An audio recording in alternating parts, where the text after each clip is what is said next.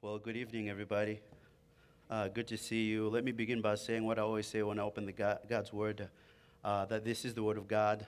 So let's open it with humility and with reverence before God. So we're going to open it to the book of Amos. You know, we continue our study in these minor prophets. We have been doing these brief messages just to kind of give some overviews of this book. One of the things that's challenging is to try to decide, you know, from a week's study to condense it. But I do trust that the Holy Spirit is here with us, and He will be among us as we learn together. So let me pray for us before we proceed. Lord Jesus, we thank you so much for this evening. We praise you for your goodness. We praise you for your mercy towards us. We thank you for the gift of your word. Thank you that by your word, God, you teach us. You teach us about who you are, and you teach us about our only hope, Father, which is the gospel of your Son, Jesus Christ. So, Lord, we pray now, just acknowledging that this word that we are looking at is inspired by you, that we need it. We need it to shape us into godliness, and we need it to live for your glory. So, God, use this word now for your glory. In your name we pray. Amen. All right, the book of Amos begins. The words of Amos, who was among the shepherds of Tekoa, which he saw concerning Israel, in the days of Uzziah, king of Judah, in the days of Jeroboam, the son of Joash, king of Israel, 2 days before the earthquake. If you get an opportunity, I think I had a handout in the front there. So as I go through this, I gave you the handout, stole that from the MacArthur Study Bible. It's just like an overview, and I used it almost like a skeleton to just come up with an introduction here. So the author of this book is Amos, and the book was written approximately between 760 to 750 BC. And the name Amos actually means a burden bearer. So Amos was one who indeed was holding the burden. He had the burden to preach the word of God to the northern kingdom. He was from the southern kingdom. And God gave him the task to go and do that.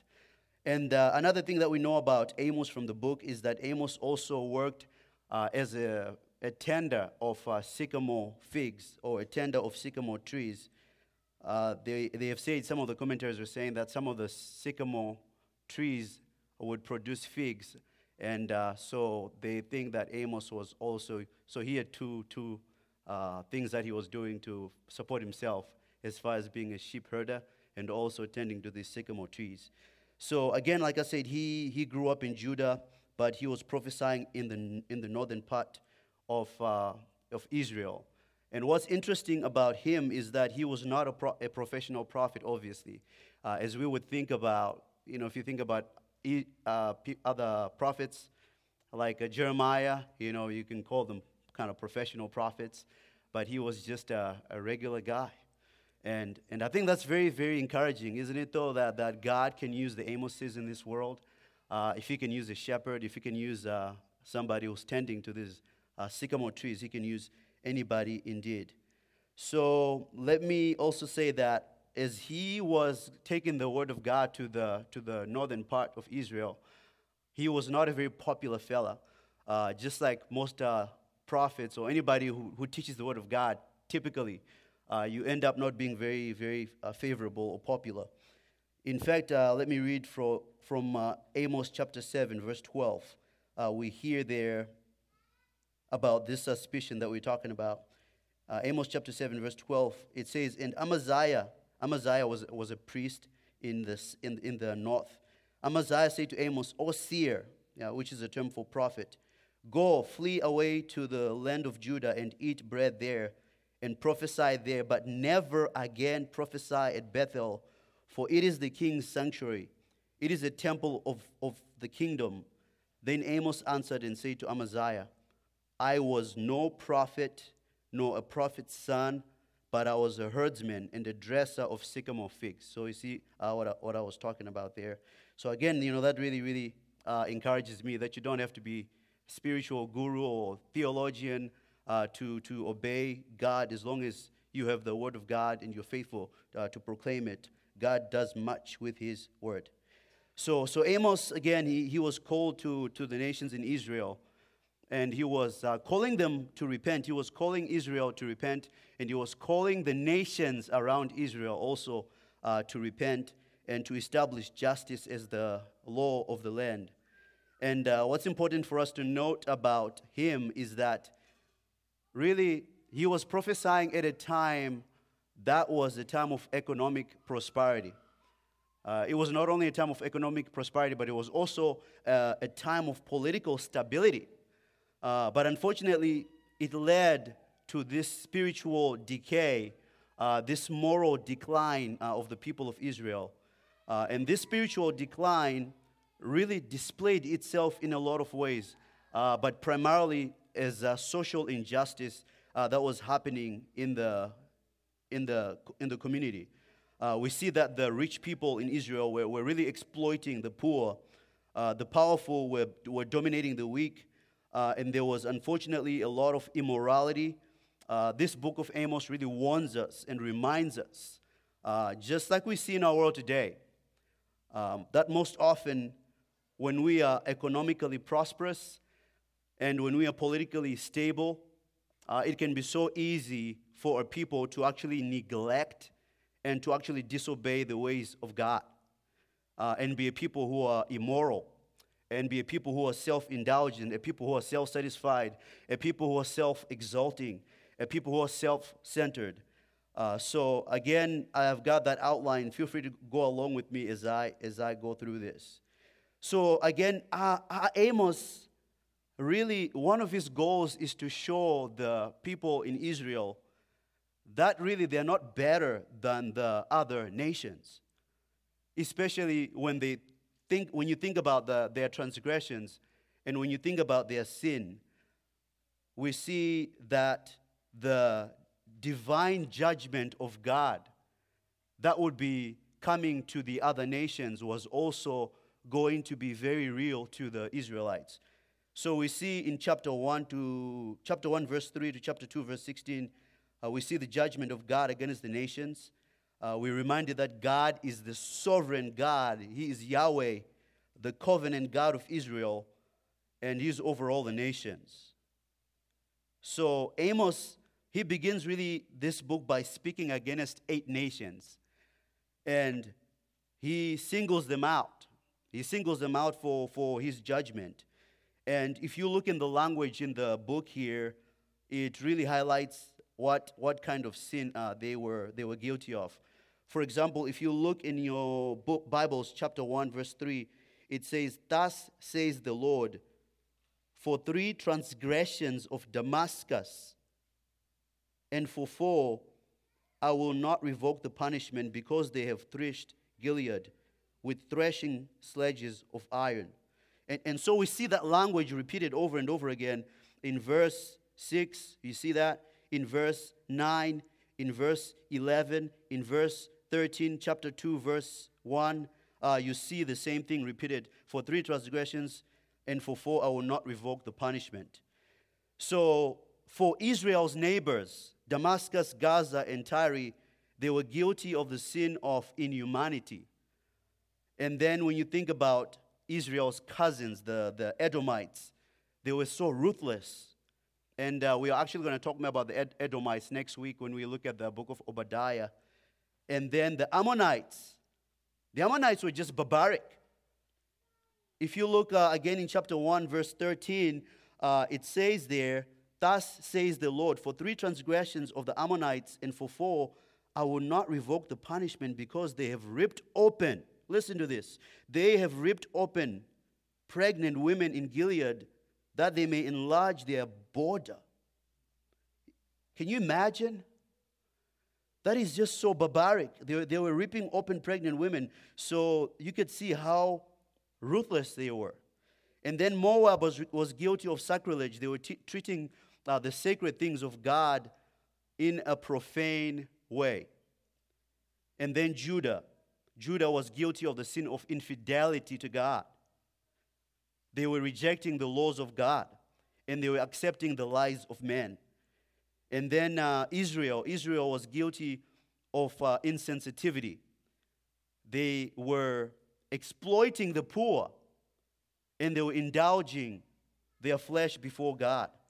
So as I say all this, I just want to make this point that at the end of the day, we can see that God was and God is the offended party. He has the power and the right to judge all nations. So because of their guilt, we see this judgment against Israel's enemy nations. And then we see judgment against Judah. And then we see judgment against Israel. And then, again, like I said, chapter 3, verse 1 to chapter 6, verse 14, we see this condemnation against Israel. There is condemnation for the sin of irresponsibility, the sin of idolatry, the sin of moral and ethical decay.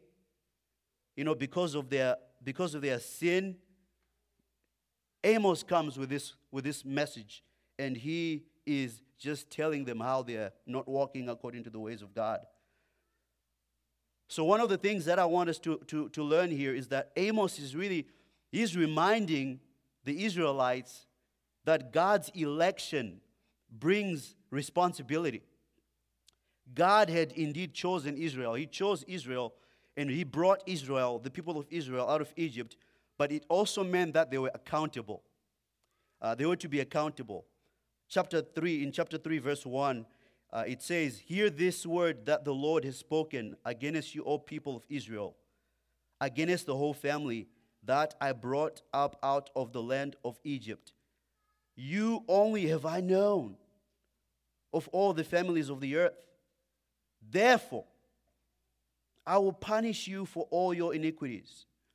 So God had chosen and blessed Israel more than any other nation, but they were forgetting that being chosen and being elected was a great privilege.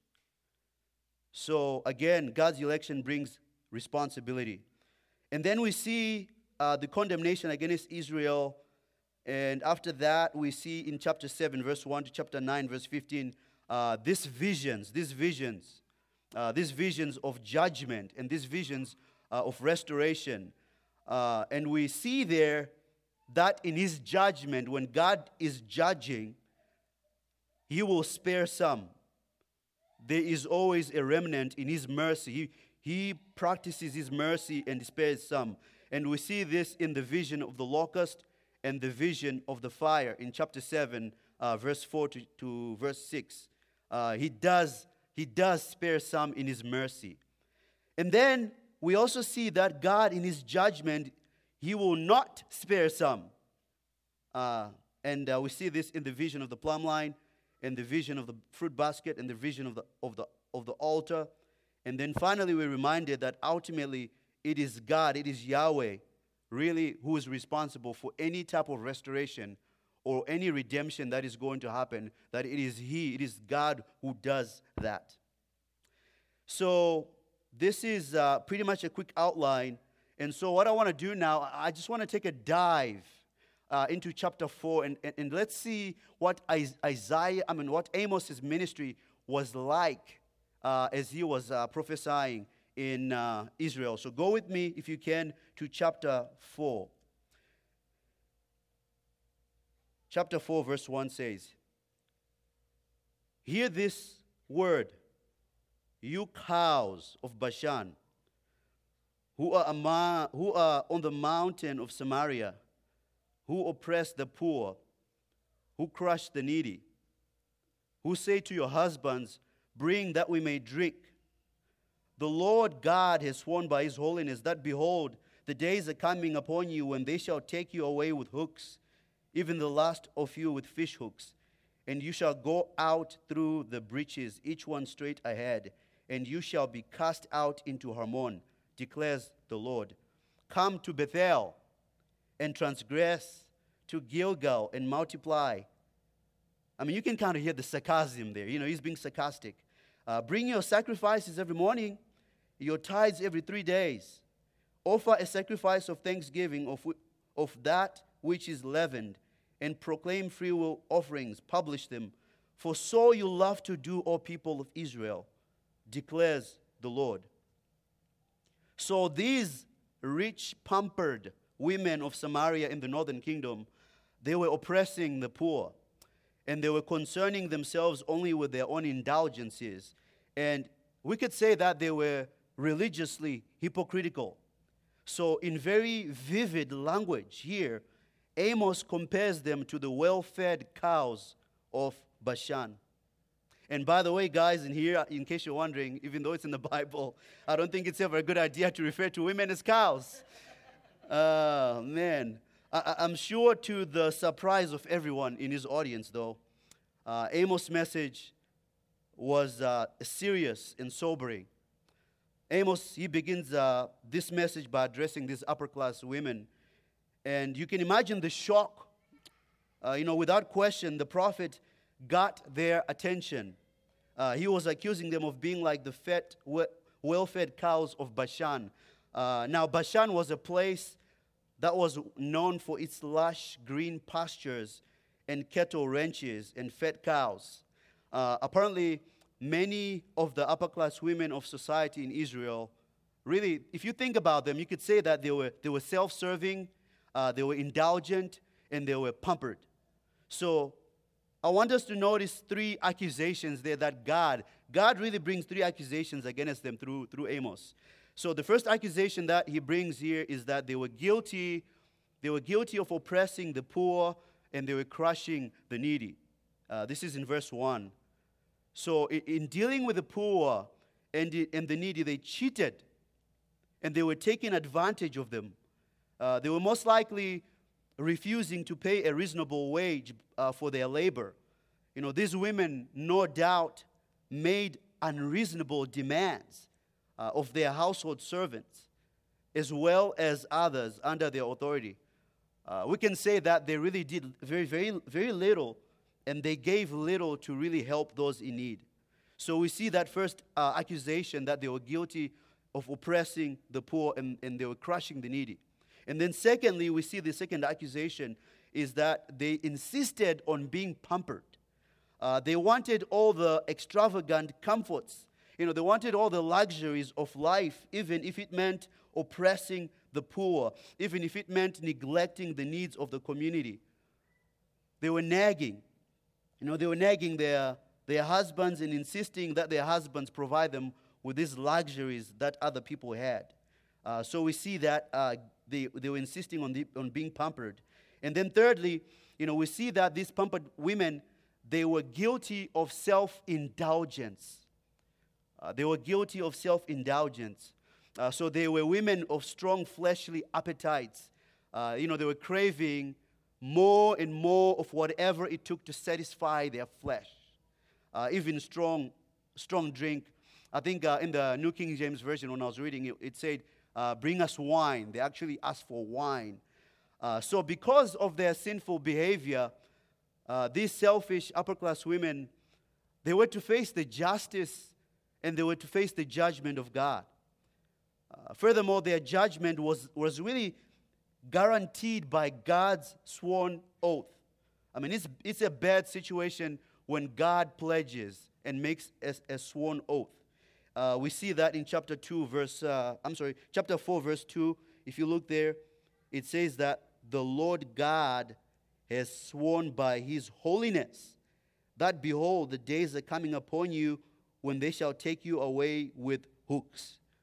So God is entirely holy, and he defines holiness, and he is completely set apart from sin, and his holiness cannot allow sin to contaminate his presence. He does not allow that. So this is the reason really why all sinners must be dealt with.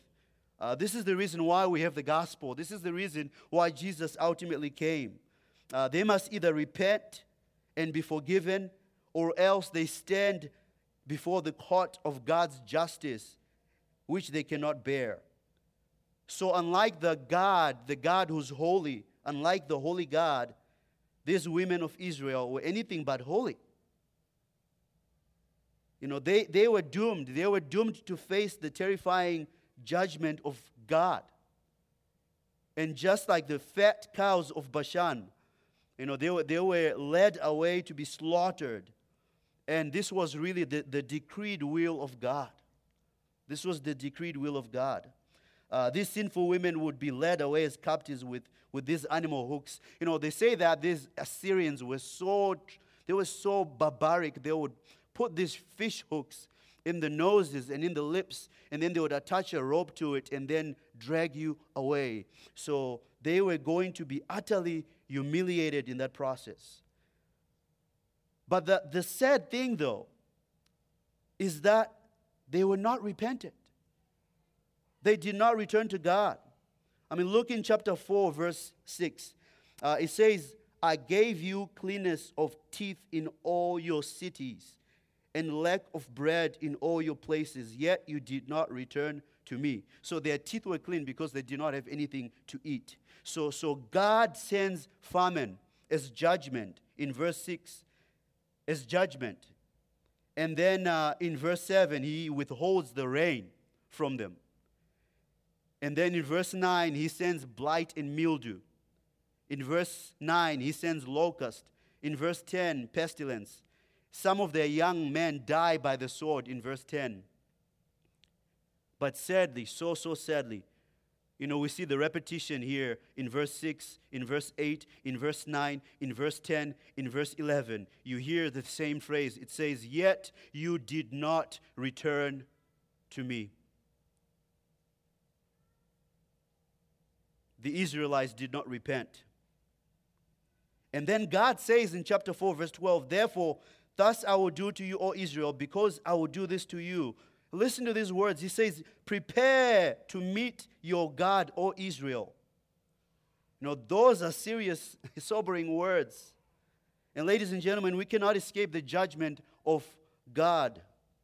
So these bold, self-centered, wealthy women would ultimately lose everything, and the Assyrians would come and they would drag them away like I just described.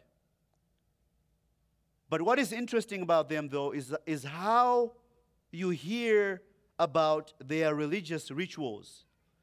So if you notice when I was reading in chapter 4, verse 4 to verse 5, Amos really sarcastically challenges these people. You know, they knew the religious rituals so well. They brought all kinds of sacrifices before God, but their lives were full of sin. You know, they were hypocritical. There was no holiness in their lives, and there was no reverence for God. So the drought, the famine, the plagues, the judgment, and the punishment that came upon them, really, it did not make them repent. And that's a sad day when people do not repent. But however, so notice, though, that in the midst of this book about God's judgment, and in the midst of this book about the punishment of God, in the middle of this book about these people who are not repenting, we also hear about God's restoration. We hear about God's coming restoration. So let me read from Amos chapter 9, verse 11, where we hear how God ultimately promises restoration. He says in chapter 9, verse 11, he says that in that day, I will raise up the booth of David that is fallen and repair its breaches and raise up its ruins. And notice the language there. You know, he says, I will. God is going to do this. God is the actor. He's the one who's going to do the restoration. And he says, verse 12, that they may possess the remnant of Edom and all the nations who are called by my name. And praise God that we are part of that. You know, we are part of the nations who are called by his name. And then verse 14 says, I will restore the fortunes of my people Israel, and they shall rebuild the ruined cities and inhabit them. They shall plant vineyards and drink wines, and they shall make gardens and eat their fruit. I will plant them on their land, and they shall never again be uprooted out of the land that I give them. So it's almost like, you know, you're looking up in the sky and there's this darkness. There's this darkness of God's judgment and God's wrath. And then all of a sudden you hear this message of restoration, and it is like a ray of light that gives us hope. And we know that ultimately this hope is fulfilled in Jesus Christ, who is the promised Messiah. So let me say this, that the best way really to read these books, like anytime we read the Old Testament, or if we're reading these books, is to really read them with a Christocentric lens, so that we can think about what Jesus Christ has done and what he will do, because they were all anticipating the coming of Jesus. Revelation chapter 21 verse 5 says that, "Behold, I am making all things new." So that is really, really hopeful as we think about this book. So pretty quickly, some takeaway points for us as we think about this book. You know, it reminds us really of the sovereignty of God. You know, that God is over all the nations. He's over all. And that we are all accountable, you know, to him. No exceptions, as we see here. And then the other thing that I want us to see is that if we are really in a right relationship with God as God's people, ultimately it results in us having justice and righteousness. You know, we live in a culture that likes to talk a lot about justice, but really real justice does not happen apart from having true gospel. Like justice that happens in society happens because God is working in the hearts of the people through the gospel. And then the other thing that I want us to take away is that God is really not impressed with our hypocritical religious rituals, just like he was with these women. So this challenges me personally when I read this, just how easy it is for me I can be religiously, I can adhere to all the things of religion. I can read my commentaries, but if my heart and my affection is not really, really genuine before God, and if I am not living according to God's ways, it is really meaningless.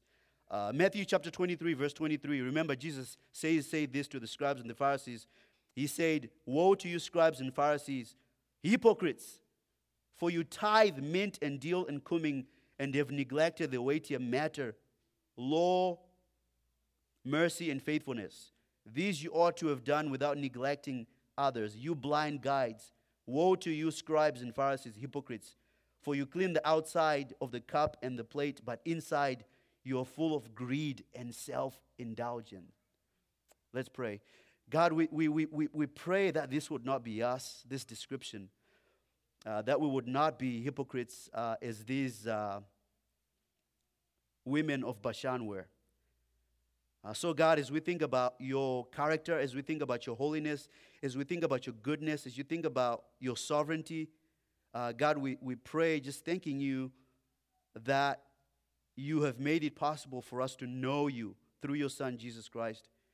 And so, God, I pray for any unbelievers that they would know that ultimately the wrath of God can only be dealt by your Son, Jesus Christ. And, God, we also thank you for the gift of restoration and the gift of redemption that we see foreshadowed in this book as well. So be with us, God. Help us to maybe take some time this week to really read through this book when we have more time so that we can honor and glorify you. In your name we pray. Amen.